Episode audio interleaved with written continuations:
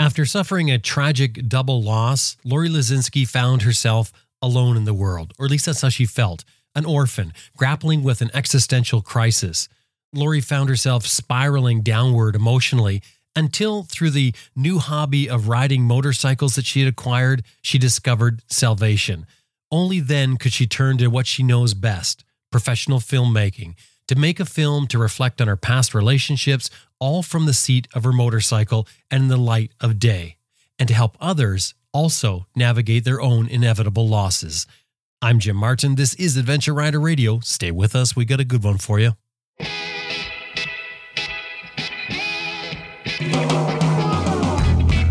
I'm Sam Manicom. Ted Simon. Austin Vince. Simon Pavey. Bill Dragoo. Helga Peters. Jocelyn Snow. Tony Bowman. Simon Thomas. Lisa Thomas. Grant Johnson. Graham Jarvis. Quentin Smoke, and you're listening to Adventure Rider Radio.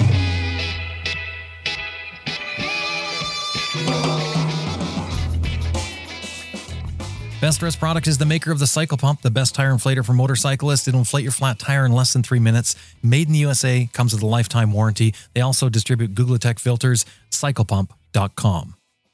It's wind pressure that powers the Moto Breeze chain oiler. No electrical or vacuum connections. It delivers the oil to a felt pad on your swing arm. No nozzles near your sprockets. One ounce of oil gets a thousand miles or 1,600 kilometers. Get more miles from your chain and sprockets. MotoBreeze.com. And Green Chili Adventure Gear offers American made, heavy duty luggage systems for all types of motorcycles. You can turn any dry bag into luggage using their strapping system. And of course, Green Chili Adventure Gear is tested in extreme weather and terrain to withstand the abuse that adventure riding gives it. Tough, reliable gear. GreenChiliADV.com.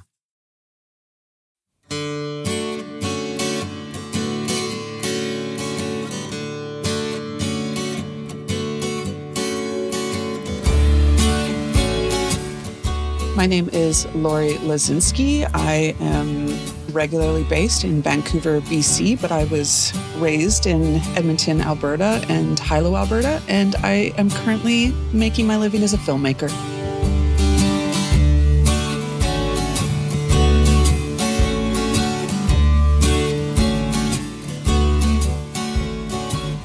Lori, welcome to Adventure Rider Radio.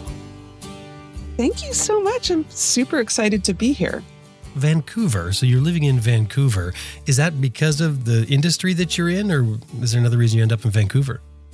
I actually ended up in Vancouver. I was a project manager in telecommunications, and I moved out to Vancouver for a job. And um, within two months of me moving there, the company claimed bankruptcy, and I was like, I think it's time for a career shift. and and I looked, and there was all these like, and I had moved from. Um, Edmonton via Calgary. I was in Calgary for about a year as well in telecom. And then there was all these film trucks all over the place and i'm like what is that and i kind of looked into you know the film industry and what roles were there and i saw that my skills as a project manager really were the same as a producer in so many ways in the film industry so i went to film school and that's 20 some years ago And what, what do you do now?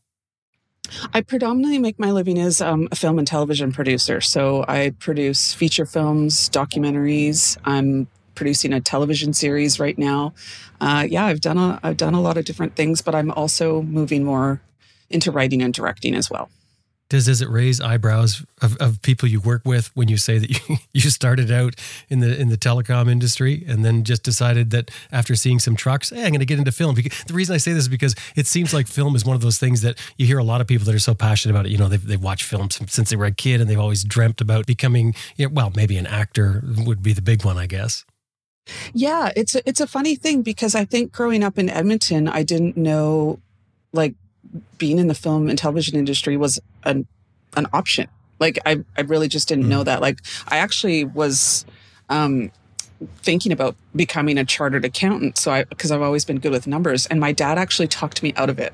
He's like he's like you're going to be really bored. Um so i went into marketing. That's what I, t- I took business and business communications and marketing in college and then i came out and i was uh, project managing telecommunications. And then when i went to vancouver and i mm, you know moved into the film industry my dad actually really really encouraged it and um it's a yeah it's a, it's a strange way to go about it but um I I have a I have a memory of writing a book report about Alfred Hitchcock when I was in elementary. So I think it all I think it's all working out. Your dad said that you'd be bored as an accountant. That is that's the type of job that I think a parent would most parents, many parents would tell their kids, "Yes, definitely go do that" because everyone has in their mind they want their kids to be secure. But then when you said that you got into the film industry and he again is excited for you, well that would be another one that is, is kind of strange. It's, it's a departure from the I guess the traditional parenting advice you think you would hear. Yeah, I had unusual parents that way, um, at, at which I'm extremely grateful for. And and the thing is, like, I do have strong accounting skills, and I took a lot of courses, which helps me tremendously as a producer and everything that I'm doing. But, um, yeah, I mean, he was, you know, he was a a farm kid. He grew up on a farm and he had big dreams. And, you know, he went to DeVry Tech in Toronto and then eventually he got his, you know, electrical engineering degree. And, but he was like a real salesman in that way. He wasn't a typical engineer. So I think when he saw me do like kind of going that way, he's like, I just, I think he just thought there's more I can do with those skills. Like, don't, don't stay in one lane with it. Mm. Yeah, I'm I'm really really grateful for those experiences, you know, and the things that, you know, he taught me on the way up and even watching his own life like he didn't stay in one lane either, not at all. He had about seven different paths he was taking all the time and we were also like a really athletic family. Like all of us were into competitive sports. Like both my parents um, they met playing volleyball and my mom was a an equestrian rider and you know, my dad played very high level fastball, and um, I played senior A level fastball in Canada and college volleyball. And my sister was like a ball player and still curls. My cousin is like, you know, um, a world class winning coach for curling and an Olympic gold medalist. And Wow. so, like, yeah, I have a really, and I think that's part of that too, is like just that kind of strive that competitive drive to be like the best you can be and you know especially in athletics you know you're not just good at one thing you got to be great at a lot of things to really succeed You know, when you were saying about coming from a, a competitive uh, athletic background where you learned competition, with what you're doing now, is it the drive to win that is the key, or is it the confidence in your abilities? Because you had to have both of those with athletics. it's a little bit of both um i uh i definitely want to be the best. Like that has always been you know it's one of those things and this might sound terrible but you know my my dad used to say if you're not first you're last. So that sounds like really harsh but i i really see the positive in that and and and sometimes coming last is part of the process. Um, you know i've i've learned great lessons from not getting the things that i worked really hard for. I've i've, I've learned extremely great lessons from that um, but i also know when you achieve everything that you set out to do and you do it in a way that's authentic to you and the people around you there's not a feeling that can top it. And i'm always kind of reaching for that high you know and because it's it's one of the most incredible feelings whether it's like hitting the home run that wins a game or it's like making that last save or it's like creating a story that debuts on a world stage or even creating a story that changes one person's life all of that is a high for me and all of that is um why i do it When you do that and you become the number one, there's a whole bunch of other people that are not. How does that play out? Well, the thing is, and that's the difference because in in what we do, it's collaborative and it's teamwork. When I win, we all win. And that's like Mm, I I didn't really I didn't really respond to like um sports where like I used to I, w- I used to be a sprinter when I was in, you know, junior high and that um and I didn't really respond to the to respond to the single person sport. I really like team sports. Because when when you're on a winning team it takes all different types of people to win it's like not everyone can have the same personality and the same drive and the same skills like it it requires all of us and i've i've been on i've been on winning teams and i've been on losing teams and um and there's there's there's lessons to be learned with both of them um, because that happens all the time. You know, I've I've also made I've I've made films that you know weren't as successful as we'd all hoped. You know, and and that's a that, and that's learning and, and it's painful. Um, but I think just you know I, am exactly where I'm supposed to be in, in in the world for sure. In and because I, I really love building teams and I love building teams with different personalities and because that's that's kind of what makes the best work. So you you ride motorcycles now. When did you start riding? Uh, I started riding about nine years ago. So you've been riding for nine years. Now, this competitiveness you have, does does it come into that? You said you're highly competitive. I mean, is it in everything? Is it in your riding as well? Yes. yes, it is. You could have skirted that.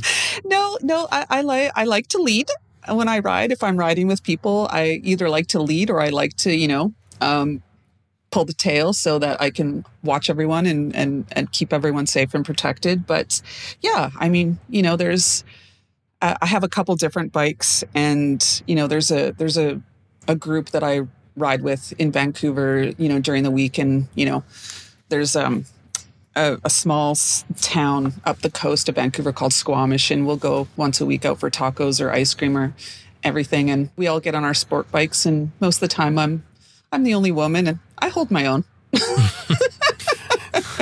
and not, I like that. there's not a women's group that you ride with. Oh, there's actually like that's predominantly what I do. I I I most of the time have ridden with women, and I really enjoy that. And like, you know, some women we have similar skills in riding and some we have different skills and and and I definitely adjust to you know the levels of everyone we're around and obviously I ride with women that are way better than I am and you know I learn a lot from them too but yeah and I think that's also why I kind of like to ride alone a lot as well just cuz I don't want to be competitive with other people or worrying about other people and I can just kind of be completely present with myself, which I really love. Mm. Yeah, yeah. Does the competitiveness in you though kind of drive you nuts sometimes? Like where you feel like you're, I mean, because you're always driven. Yeah, yeah. I think I have a better balance with it like now. Like I'm in my late 40s and I have a much better balance with it now than I was like when I was 25. So I'm really grateful actually that I've learned to ride a bike later in life mm. than when I was younger because I I think I would have done a lot of dumb things when I was younger because I had a sports car when I was younger. You know, I lost my license quite early on. like, you know, so I've always it, sometimes that competitiveness can can reveal itself in not healthy ways. Um, right. But I feel like the later as I as I'm aging, which I love, I'm a really grateful aging woman. I I I I love all the knowledge and the wisdom and and the balance I have within myself. So it's you know I uh, I feel like I'm a, a much I'm in I'm in a much better place with riding and and my competitiveness. But I will say it still comes out. that is going to stick in my mind. What you just said that was beautiful. That, that you're really grateful aging that that's incredible because most of us just complain about aging, right? I, mean, you know, and you're still young, really, but but as we get older, the the one thing that I can appreciate with it is the wisdom. But I feel like life is backwards. You know, I'm starting to learn everything just at the point where it's of no use to me, and I'm going to take it with me when I go. Yeah, yeah, yeah and that's and that's kind of the the you know the human condition is to look reflect on all of those younger years because I wouldn't be who I am if I didn't have all those experiences and I didn't know all that stuff and I didn't, you know, make stupid mistakes or mm-hmm. really smart choices. You know, I made a couple. but um I just yeah, I just think there's so many there's so many people that are not with us today and you know, I don't I don't listen to the the bull of the capitalist industry that, you know, that tells me I'm ugly and unlovable. I don't listen to any of that stuff. I I'm just like, yeah, like for me, I, you know, my company, like my production company is called Violator Films and it's really about, you know, kind of violating those like, you know, taking a stab at all those stereotypes because I just don't I don't subscribe to that anymore. You know, I mm-hmm. I happily tell anyone my age. I turned 49 on May 15th and I'm really stoked about it and I'm I, you know, my hair is short and silver, which I adore. And I'm just, I, yeah, every day I'm kind of just trying to be an example of like a really balanced, healthy woman. You started riding when your parents passed away. I think when your dad passed away. And I want to ask you about that. But first, why why didn't you ride when you were younger? And when did the bike sort of become apparent to you? Yeah, um, you know, it was it was I can't pinpoint the exact moment when my dad was kind of like you know, no to like motorcycles cuz no one was really riding them so much when I was growing up. I had a trike, which was like, oh my God, I think actually more dangerous than a oh, motorcycle. Oh, like I was an animal on that trike, like when as a young as a young girl. You're talking And- motorized trike. Yes. like the, yes. the Hondas and things like that they came out with. Yeah, no, I, I had one as well. They're, they're just dangerous. It's as simple as that. they were so dangerous. And so like I would ride that all the time and you know, and you know, he taught me at a young age like how to drive the swather and like I was driving his car like by myself when I was like 10, you know, when I would take, you know, food out to the field for him and stuff like that when he was farming. So, you know, it, it's it's so I don't and then I knew people that rode motorcycles like through my youth, and it was most it was all it was all men, and I was on the back of one motorcycle once, and I vowed I would never do that again because I he he scared me, and I was like, I don't need this in my life. I don't like being a passenger on a good day, and and I think too, like I had those memories, like when my family would do like camping and road trips in the summer and go through BC. I just remember seeing all those people on motorcycle tours and it was normally people like older and they had like the big gold wings and they were hauling like and I was just like I was so fascinated like I would just stare at them and and I kind of forgot about that. And then after my dad passed um, my boyfriend at the time was a motorcycle rider. And I think we just started talking about like riding and and doing trips together. And I was like I'm going to go get my license. And I and I and I went and got my learners. I failed the first time because I was really cocky about it. so I was really, yeah, I, I was just super, like I failed the learners, like the, like the multiple choice one. And I was like, okay, it's not as easy as I think it's going to be. Um, so I went and I, I redid it and I got my learners and then I, I, I took lessons and um, with a company called Pacific Riding in Vancouver who were amazing and they basically taught me how to stay alive on the road and I'm still here so I guess they did a good job and um and then and then actually um my mom I I you know we discovered my mom was um had terminal cancer. So I actually didn't get my full license until after she died but I I, I did buy uh, you know a little CBR 250 to to play around on while I had my learners. And then after she passed I I got my full license. Well, I'm, I'm sorry for your loss for for both your parents. Um, know, it's a, a tough thing to go through in life for sure. You you mentioned your dad told you that motorcycles were too dangerous when you're riding your trike, and you're you're, you're lamenting that. Did that stop you from riding? Is, is that what sort of held you back? And then you feel that when he, once he's gone, that okay, I can get on a bike now. It did. I think it was all subconscious, to be honest. Like it really felt like, well, I mean, and I think that was part of the whole process too. It's just like, you know, after he passed, because I, you know, a lot of what I did in life was to impress him and to make him proud of me, you know, and, and I think like after that, somewhere in my body, I just decided I had to start living my life for me. And I don't know what that looked like, but I think getting a motorcycle was one of those things. Like this is just mine, and no one's going to tell me tell me I can't have it or I can't do it. Mm. You, didn't feel like it was sort of a, a departure from your dad, like you know, like saying, okay, well that's it. Now I'm going to do it because you you don't know. Well, he didn't know everything, did he? I'm sure you Our, didn't. parent, our parents don't know everything. this is so true.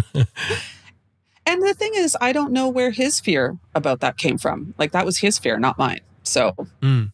That is like standard advice. It's almost like, you know, advice that you you get when the booklet when the child is born and and it has the instructions in there. And one of them is tell them not to ride a motorcycle. And we have all these things that we project onto our children that, I guess just to keep them safe, right?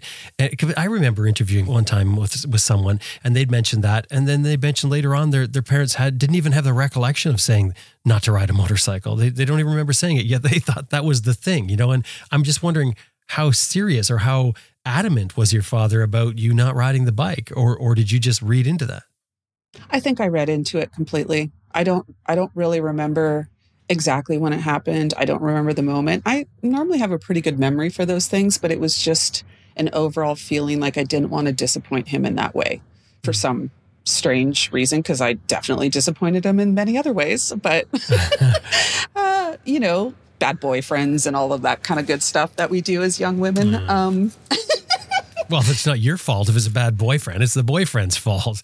Exactly. Exactly. that had nothing to do with me whatsoever. No. But, you know, it's like, yeah. So I think it was just, you know, it's an excuse in some ways, you know, for you not to try things. And when, when that seeming obstacle was removed, there was no reason not to anymore. And I, and again, like, you know, I had a, I had a boyfriend at the time that was a, a rider and, and he loved it so much. So, um, yeah. And, you know, and then we basically broke up before we had time to ride together. So I guess that all worked out the way it was supposed to as well, too. Well, yeah, there's, there's the good that came of that, you know, from that is that, yeah. uh, well, he encouraged you to get on the bike. Exactly. Exactly. Uh, you know, even that's like for me, most relationships, you know, even if they didn't work out, there's, there was still good that came from them. Mm. How important is your, your bike to your life right now? How big of a part of it is it? Oh, well, it's, um, yeah, I'm currently producing a television series, so I don't have my bike with me, and I'm really, really missing it. Um, yeah, it, it's it's incredibly important for my mental health, and um, yeah, I'm completely connected to both my bikes for different reasons because that you know they both take me to different places, and I have different experiences on them. Um, but yeah, I just I just I really feel, Jim, and it's it, it sounds dark, but I really don't think I'd be here today if I didn't find it. I was really I was wow. really in an, in a state of despair after my parents died, and that bike really got me like out of bed, off my couch, out of like you know the darkness of my apartment, and got me back into the world and and gave me a reason to live. Because when you're riding, you kind of have like you're really alive. you mm-hmm. really feel alive when you're writing. And you said before, um, you're in a present state, or when you're writing, or you die, basically, which is so true. Yeah, yeah, and and I think that's what I absolutely needed. I needed to not be existing in a state of grief all the time because that's all I was doing, right? And and I needed to do that too. Like I needed to just sit with all of that sorrow and really process it. Um, but at a certain point, I needed to like leave it behind in, in a way, and and leaving it behind was like getting on that bike because it was still waiting for me when I got home. it's not mm-hmm. like it mm-hmm. went anywhere, right? Yeah. But I think getting on the bike allowed me to just be free of it for as long as I'm riding. As long as I'm on that bike, I am free of like the past, I am free of the future, and I am just observing and I'm smelling and I'm hearing and like it it doesn't allow you to sit in anything too long. You know, there's like I always like there's just like that loose reality to writing which is what to me which was life-saving. It was essential. What is it or what was it about your parents passing, uh, and, and, and don't misread this, about your parents passing that was that was so detrimental to your life. Like, why was it such a dark time from you? I know that it, passing parents, obviously, that that's extreme pain, but was there there more to it, or or or was that what was really affecting you at that time? Um, I think I think I just I really, I really felt like they were the only people in my life that loved me unconditionally. You know, like I didn't really know if I was gonna ever get that again. And and what I didn't realize that as I was kind of living through their their love of me and not for the love of myself. So I think through this whole process and um yeah, I learned how to love myself. And that was I think kind of the biggest thing um that I just completely like if I had them, I was fine. Like anything I did, I was going to be fine. I could always go to them. They always had my back. I'm I was extremely fortunate to grow up with two parents that were so supportive. You, you know, they separated when I was a I was a young girl, but like both of them always had my back. And and when that's taken away from you, um, and I'm a bit of a lone wolf.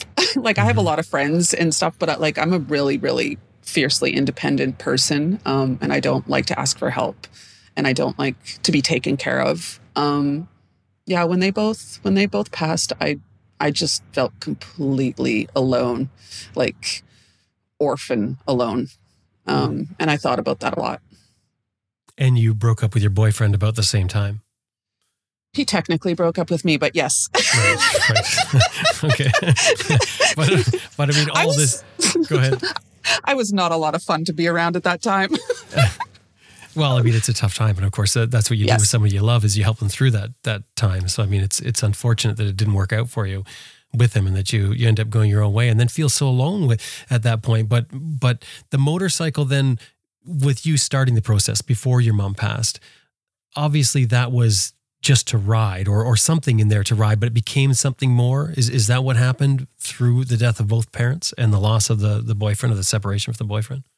Yeah, it became a lot more because I don't think I realized what kind of rider I was I wanted to be. Um, so, uh, and and that was something I discovered after she passed, and when I, you know, I I bought a purple street triple um, for my 40th birthday. That was the present to myself, and um, a friend of mine that also rode, and we hadn't um, seen each other in a while because she had moved to Toronto um, you know, I told her I got my license because she had always had her license. And we were talking on the phone, and she's like, I heard of this, you know, this event in California called Babes Ride Out. And I, I was like, oh my God, I have heard of that too. And she's like, should we go? And I was like, yes. So she ended up flying to Toronto. Um, and I think this was in the fall of 2014 or 15. I can't remember exactly what year. But yeah, so it was like she flew from Toronto and I actually rode my street triple down to California myself. Oh, wow. And everyone thought I was nuts because I don't I had I hadn't been riding that long and I was just like, but I'm used to being on the road and it and it didn't bother me at all. I had the best time. But you know, I rode down to California. It took me three days and she flew in and we met and like we just had the most amazing experience being camping in Joshua Tree and being surrounded by like a thousand other women that were doing exactly what we were doing. Wow. I, I I just can't describe like it, it's really like it was life changing. It was life changing for me, and and I think it was that moment that I was just like, oh, this is the kind of rider I am. Like I want to travel. I I'm gonna buy a different bike. I always knew. I, I actually thought I was gonna get a BMW GS, but I, I ended up um, kind of falling in love with the Tiger the Triumph Tiger. And they're both wonderful bikes. I rode the GS a lot, but I fell in love with the Tiger. And, um, but that's also my Chinese zodiac animal. Uh, I'm, I'm actually wearing my Triumph Tiger t-shirt right now for this conversation. Oh, you didn't um, have to. This is audio only, right? I I know, but I you know, but I gotta you know I gotta get in that state of mind. Like so yeah, but so I think it was that moment where I was just like, oh, this is the kind of rider I am. And for me now, like I've taken off road training and doing that kind of stuff, but that's kind of where I'm progressing is I want to do a lot more off road riding. And I've gone to see like the like the Wisconsin backroad discovery route film and I've seen another one this past year like I really really just I really want to get on those back roads and really experience nature and see where my bike can take me. Going to take a quick break. When we come back, I want to ask Lori about this connection that women seem to have with motorcycling that I'm not sure as I feel when I go out with the guys. Stay with us.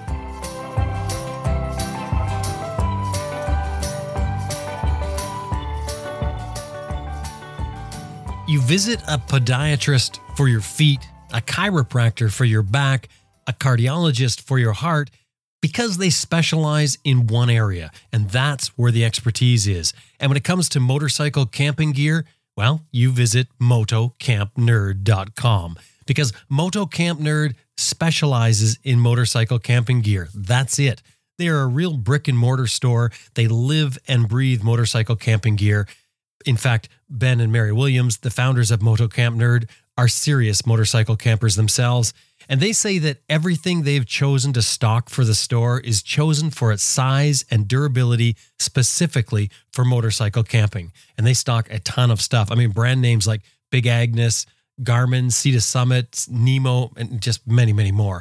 If you have any questions, they're happy to help you out. Just contact them. The store is located in Archdale, North Carolina, a real brick and mortar store you can walk into. But they also have a full online ordering system, and their website, motocampnerd.com, is available 24 hours a day, of course. Pack small, camp easy is what they say, motocampnerd.com. Anytime you're dealing with them, throw in there that you heard them here on Adventure Rider Radio, motocampnerd.com. Go light, go fast, go far with Giant Loop. Inspired by years of personal riding experience and feedback gathered from riders across the globe, Giant Loop designs products for travel, discovery, and exploration. And they believe that lighter and simpler is better, that how we ride should not be dictated by what's strapped to our motorcycles.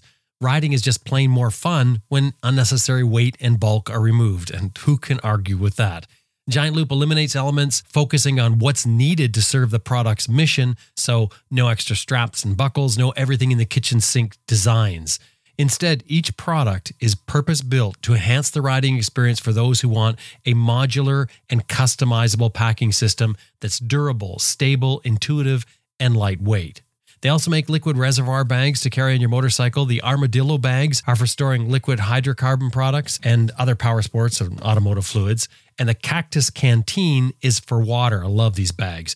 Now, if you ever have the need for a little more and don't want the bulk and hassle of carrying bottles with you, have a look at these. GiantLoopMoto.com is the website. Anytime you're dealing with them, throw in there that you heard them here on Adventure Rider Radio. GiantLoopMoto.com. The next time you're pulling your toolkit out of your motorcycle, take out the socket for maybe your axle nut, slip it on there, and now grab that socket with your fingers and try to twist the nut loose. Likely you can't do it. And if you can, there's a problem. And why can't you do it? It's because you don't have any leverage to it or very little leverage. Now put the ratchet handle on, and instantly you have leverage. Now think about standing up and riding your heavy adventure motorcycle and think of those tiny stock foot pegs. They just don't have the leverage to give you the control that you need and that you want while riding your motorcycle. In fact, they're very likely also lacking the connection between your foot or your boot and the peg, which is essentially the connection between you and your motorcycle. Very, very important. IMS Products solves this with a complete line of adventure motorcycle foot pegs, ranging from some large ADV1 and ADV2 pegs on down to the much smaller Core series. And what these pegs have in common is excellent design, materials, and manufacturing so you get a tough, dependable peg that adds control and increases your riding skills. IMS Products foot pegs are all made in the USA, all have a lifetime warranty, and all made of 174 cast certified stainless steel. And you know what? They even look amazing. Get the tools for your bike that will increase your control and comfort with IMS Products foot pegs. IMSproducts.com is the website. Anytime you're dealing with them, throw in there that you heard them here on Adventure Rider Radio. IMSproducts.com. You you mentioned about the Babes Ride Out thing and a thousand women. That's amazing. Like I, I didn't realize it was that the the meetings were that big or the rides were that big. But um, what you're describing there sounds so different. I, like I feel like I'm, I'm getting a bit of a ripoff here because as a male, I'm not going to experience that. When you get a bunch of guys together, I don't I don't get that feeling. Like I, I don't get that.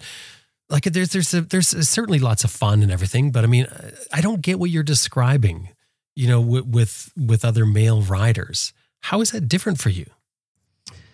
Um, I think it's well, I kind of say I've said it a few times too, and I think, you know, there's another reason why I think women um kind of respond to motorcycle riding as well, and it is that present state because women aren't allowed to exist in a present state, and we haven't for many thousands of years. Um, you know, and it's and it's because you know we have a heap of responsibility on us. We have oppression, we have racism, we have classism, we have all the isms.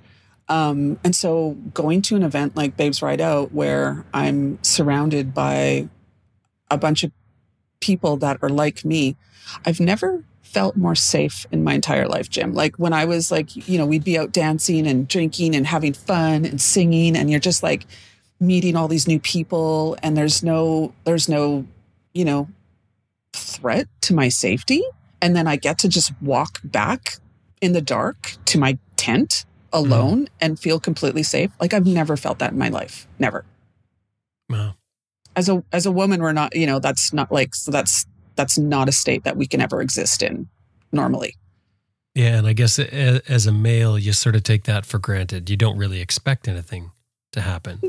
No, no, and it and it honestly makes me it I, I do think a lot about it and it makes me sad. Like i had made i had directed another short documentary um, a couple of years ago called the pilgrimage that my friend chris fautour was organizing and um, and it was a women's only mindful motorcycle camp out on vancouver island a couple years ago.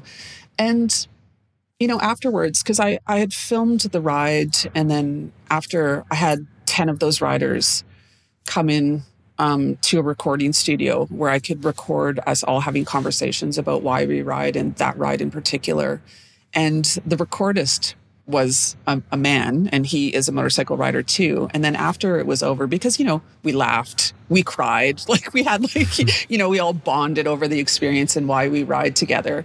And after they all left and him and I were just, you know, packing up and saying, he's like, he kind of said the same thing as you. He's like, I'm he's like, I feel really sad that I don't experience riding the same way that you guys do. Mm-hmm.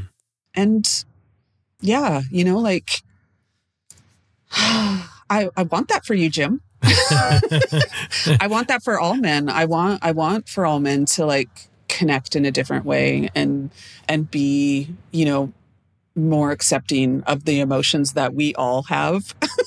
that yeah, and none of that is bad. Like I think the patriarchy has been incredibly hard on all genders, and uh, you know I do, but I do, I'm hopeful. I see I see a lot of, you know, I, I see a lot of men trying to change that paradigm for themselves, and I think we'll all be healthier when, you know, we can all be more open with one another and treat mm-hmm. each other, you know, more as humans, not as genders.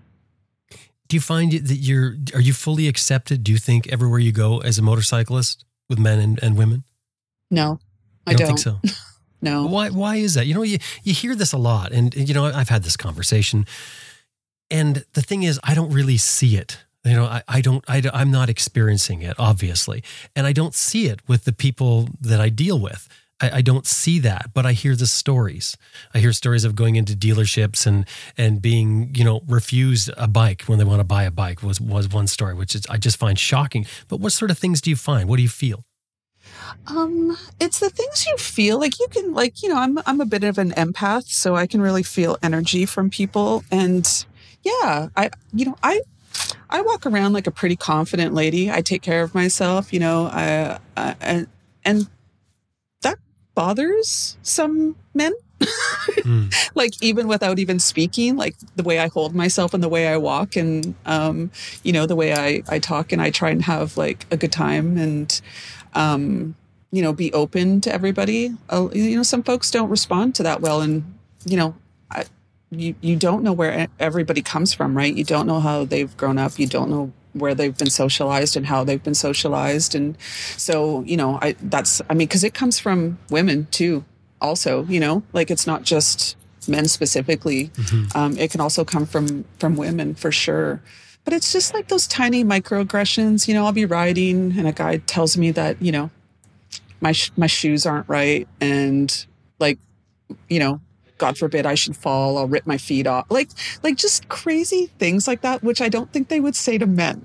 Mm. Like And, as like, if you I'm- don't know because you're a woman. And- and the thing is, it's none of your business what I'm wearing on my bike. That's so true.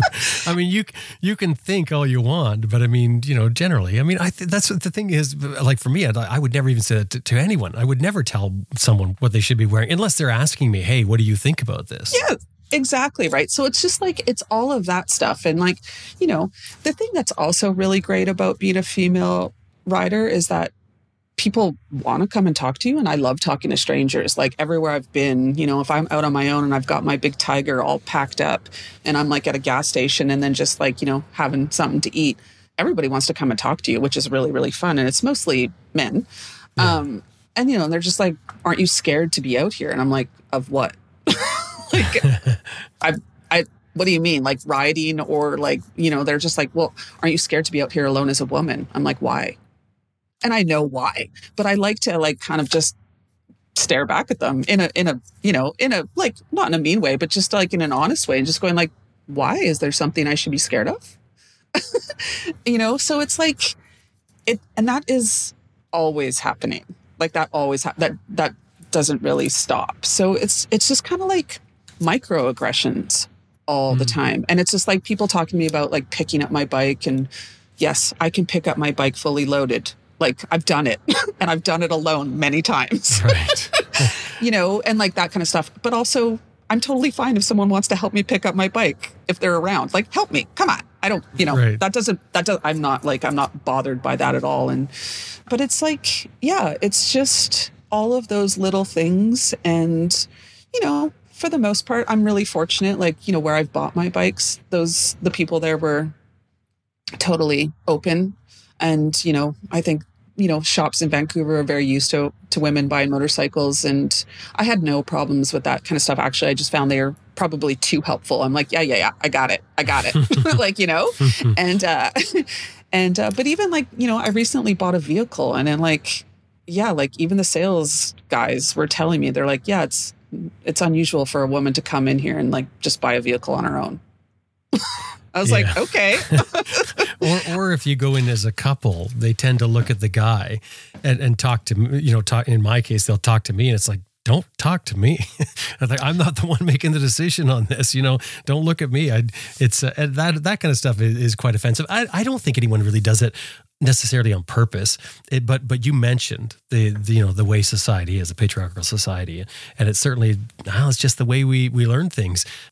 Yeah, I, I, I, and I agree with you. It really is. It's a, it's a product of society and it's a product of socialization. And and I do think a lot of people are completely unintentional about it. But on the flip side, I think it's time for all of us to kind of examine our behavior. And you know, all I have control of is how I react to situations in so many ways. And I think if we all paused a little bit and thought about things before we said things, um, that might go a long way.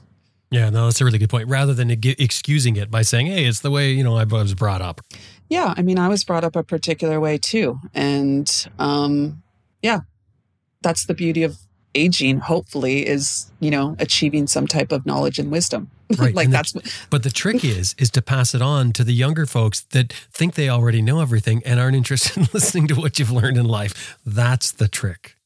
that's the trick. And all you know what I find, you know, leading by example. Sometimes it's the actions I take, not what actually I say that Mm. people respond to. And I'm like that too. I I'm I'm much more responsive to how people behave than what they say. You mentioned that you, you, you made a film. You made a. I, I saw that film. That was that was really good. You also made another film called "A Motorcycle Saved My Life." This is about dealing with the loss of your parents. Uh, You know, and, and I watched the film and I liked the film, and, and I'm, I'm curious about making a film about this. Was was this um is this a way to get over it, or or why do you make a film about something like that?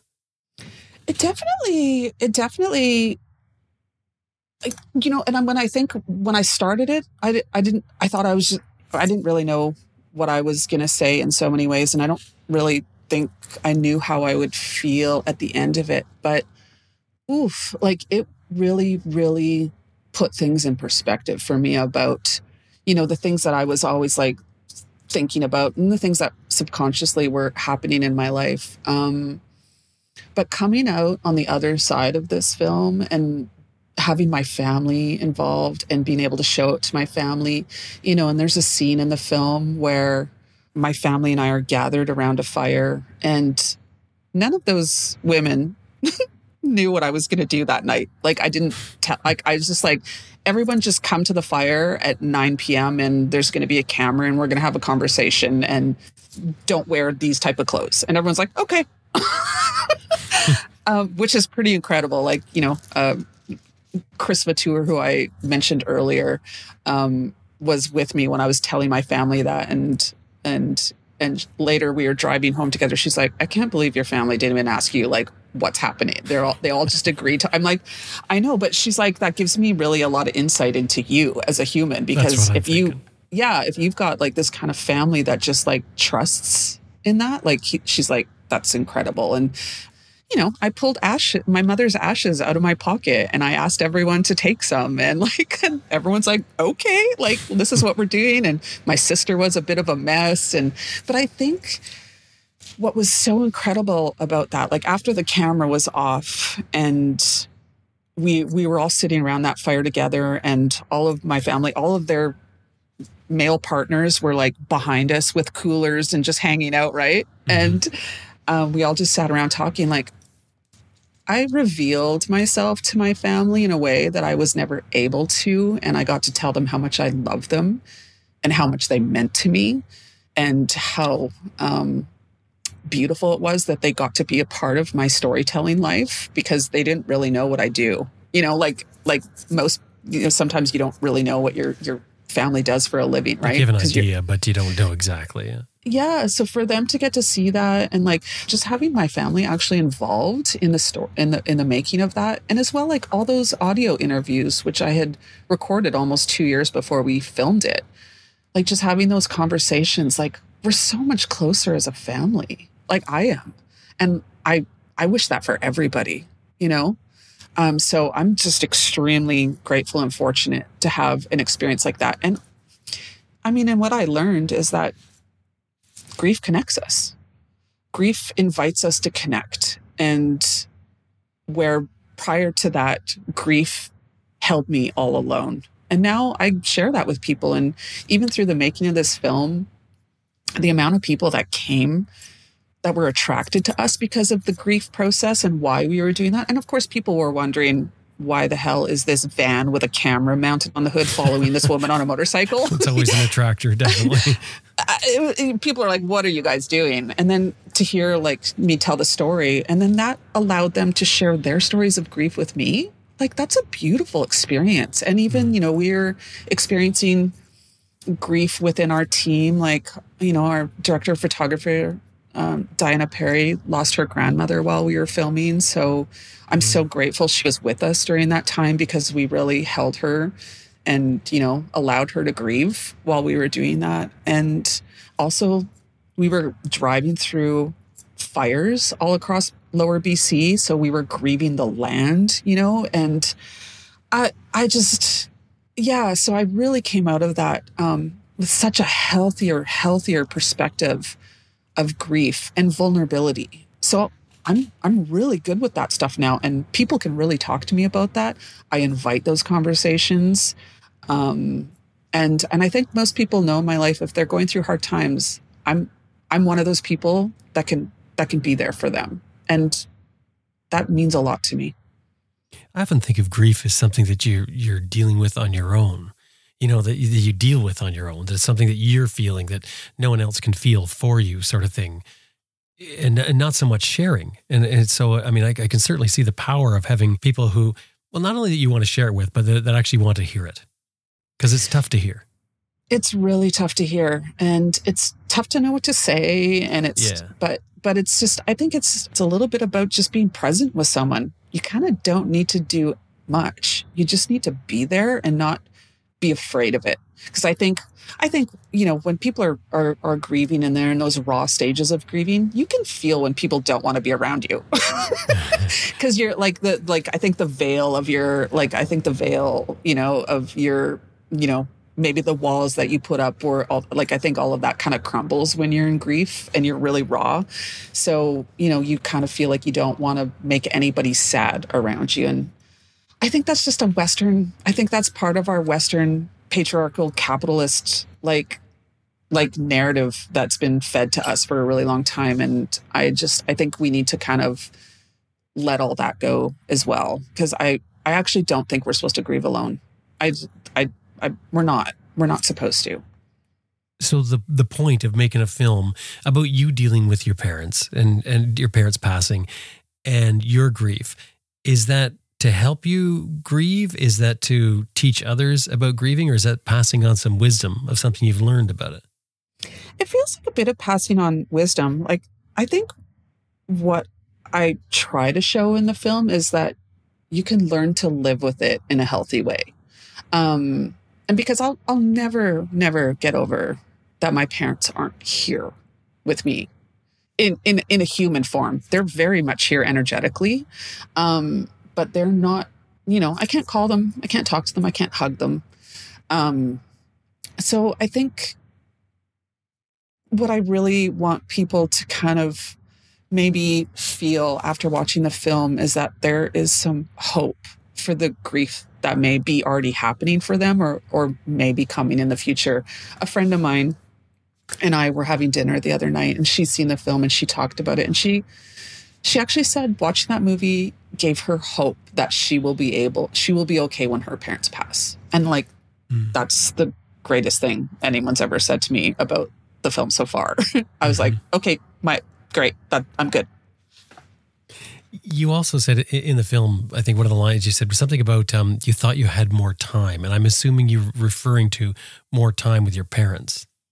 Yeah, yeah, I definitely, I definitely thought I had a long, long time with them. Like both of their, like, I had grandparents that lived like into their 80s and 90s. Like, so I just kind of assumed my parents would be the same. And my dad passed, you know, two weeks after he turned 70 and my mom passed when she was 64 so uh-huh. i just i really thought i like honestly that i had 20 30 more years with them. Um and then i think too it's a little bit in talking to myself. Like i don't know how much time i have. So stop stop living for other people. And stop letting grief stop you. And stop letting fear stop you. And so yeah i feel like probably that sentence now is um yeah a little bit more about me i think. How important is is the motorcycle in this story? It, would it be would it be the same story with something else other than the motorcycle? Um maybe. I don't know. You know like i i i, think probably if i was like riding like my mother was. Um, like I find riding a horse very similar to a motorcycle. Like you have to have a presence on a horse because they act they're well because first of all that's a living creature um, but it absolutely they're absolutely intuitive animals so they know when you're not there or they know when you're afraid and I kind of like to think of that as the bike too. Like I talk to my bike all the time while I'm riding. Like, you know, it's like it as is. long as you're not expecting answers, I think it's okay. she responds to me in certain ways. Oh, you no. know, like you know, but it's like, but it's also like what I learned in in riding school too. Like trust the engineering of the bike. So I really do that. Like when my fears come up or I'm on a tight corner, I'm coming in a little hot. I really, I'm always like trust and, and both my bikes have names. Like i just you know trust that i really do say that out loud in my in my helmet to my bikes. And it helps me. Like i don't feel alone when i'm on a bike you know? Like i feel like it's the two of us together. And um there's a really great um there was a really great like japanese manga um that was about a young girl and her motorcycle and her motor and her motorcycle was like real um, and they go on all these adventures together. I believe it was called Kino no Tabi. And I think, yeah, I think of that uh, kind of book a lot when I'm out with me and my motorcycle because it, it does feel like we're a team and we're doing it together. But no, I don't think it's talking to me. That's good. I'm glad you added that in. you, you've got what two films that are, are motorcycle films now? I do, I do, and I have. Um, I'm currently writing a feature film, which is inspired by Easy Rider, but it will be women. Mm. Easy Rider, uh, obviously a big film. Most people can relate to it. Um, Yeah. it- I thought it was rather depressing ending myself. I hope you pick a different ending. I am definitely going to have a different ending, Jim. yeah, yeah, exactly. And it'll be like two women, um, you know, traveling uh, across the territory of Canada. Um, and it'll be much more about belonging than an end of something. It'll be a new beginning. And and is there going to be like is, is this motorcycle thing going to be a theme for you for making films? I mean, I like it's. I have a real passion for it, and and you know maybe this will be my trilogy, and that will that will be it. But I definitely have like a doc documentary series I would love to do about how I think you know female riders around the world is a subversive feminist movement. Um, so I've I've got lots of ideas, and I'm like honestly, I'm so inspired by so many women um, riding. I was I'm you know I was extremely extremely saddened when you know the the famous Jessie Combs passed a couple of years ago. Um, you know, while she was attempting to break the land speed record. Um, she was someone that I had met a couple times at Babes Ride Out, and we were not friends by any measures. I had just been in her presence and spoken to her a couple times, but she was really, really an inspiring person. And um, yeah, I just think there's like there's real there's real change that can happen with women in motorsports for some reason.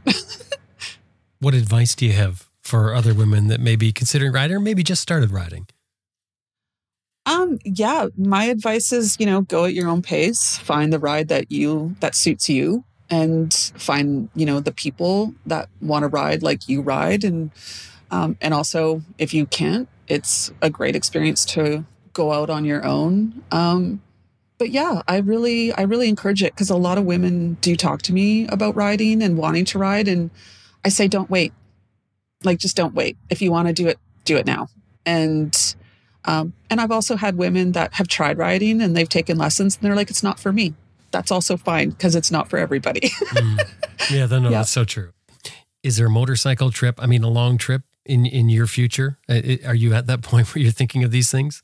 Oh yeah. Oh my god, all the time. I was just like messaging with a friend, a motorcycle friend of mine in Vancouver like 2 nights ago about like wanting to like you know go down the coast to California in the fall and I've got a friend in Miami that I keep threatening I'm going to show up on her doorstep. So maybe that will happen this fall. Like I really want to do a bunch of riding through the states, you know, maybe um but I also I'm, you know, I'm Scottish Ukrainian and I really I visited Scotland uh, a couple years ago. I would really, really love to explore Scotland on a motorcycle. So I've kind of got that in my craw a little bit. Uh, but I have lot, yeah, I have lots of, you know, I was talking to another motorcycling friend um, last weekend about taking our adventure bikes. She rides a, a Tenere about like going up up the coast of BC into like Haida Gwaii and and Bella Bella and Bella Coola and all through the the Chilcotin area, which I have ridden a little bit before.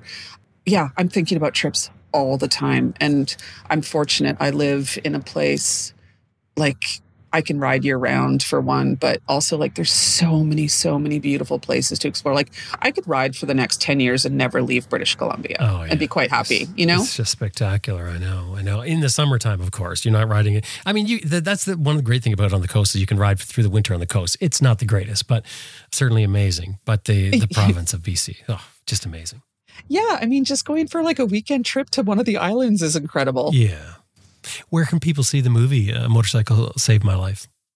It's totally available for anybody in Canada on nfb.ca. And obviously, if you have a VPN, set it to Canada and you can watch it. I can't believe you just gave that advice. why does Hey! why does National Film Board do that? Why do why do they only allow it in Canada? It's it's just for now. We're hoping for an international release in the next few months, but that's um you know that's the first uh, leg of the release is to, Oh, to is to support it in Canada first. So I I'm really excited that everyone you know, in in in this part of the world can can see it. But um, I really have. Um, yeah, I, I want everybody to be able to to see it. And and the other short documentary I did called The Pilgrimage with CBC. It's on CBC Gem, but it's also on their YouTube channel, so anybody in the world can watch it. Oh, nice. Oh, okay. So that's that's easy to YouTube. Well, Lori, thank you very much. That was great to sit down and talk with you. And, and I really feel uh, grateful that somebody of your caliber is producing motorcycle films. I mean, I think that's just fantastic. Thanks so much. Oh, thank you so much. I'm so I was so excited to be here, and I've loved our conversation. Um, and maybe we'll ride together one day.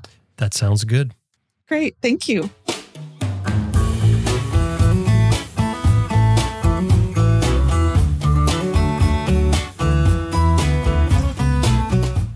Was speaking with Lori Lozinski, producer, director, and writer from Violator Films.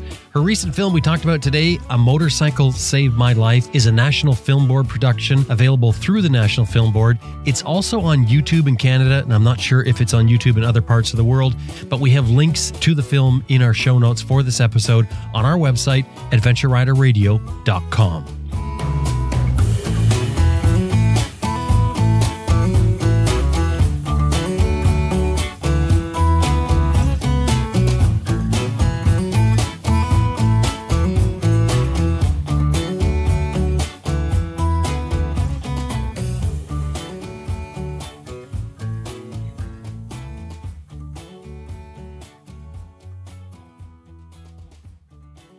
Hey, I just want to remind you that this episode has been brought to you by Green Chili Adventure Gear, greenchiliadv.com, Motobreeze Chain Oiler at motobreeze.com, and Best Rest Products at cyclepump.com. And we'd really appreciate if anytime you're dealing with these companies, anytime email or otherwise, let them know you heard them here on Adventure Rider Radio.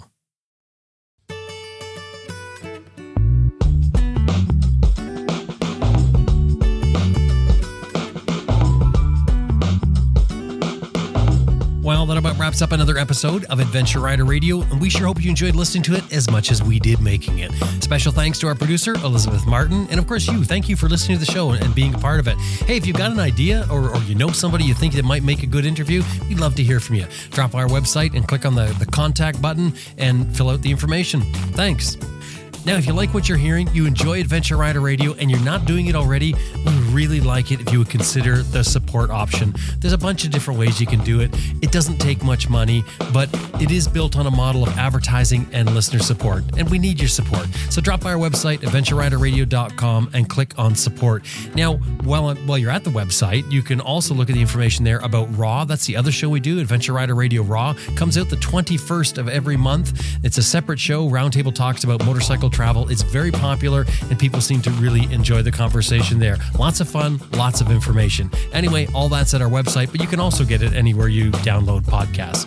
Time to get out there and ride your bike if you can. My name is Jim Martin. Thank you very much for listening, and I will talk to you next week.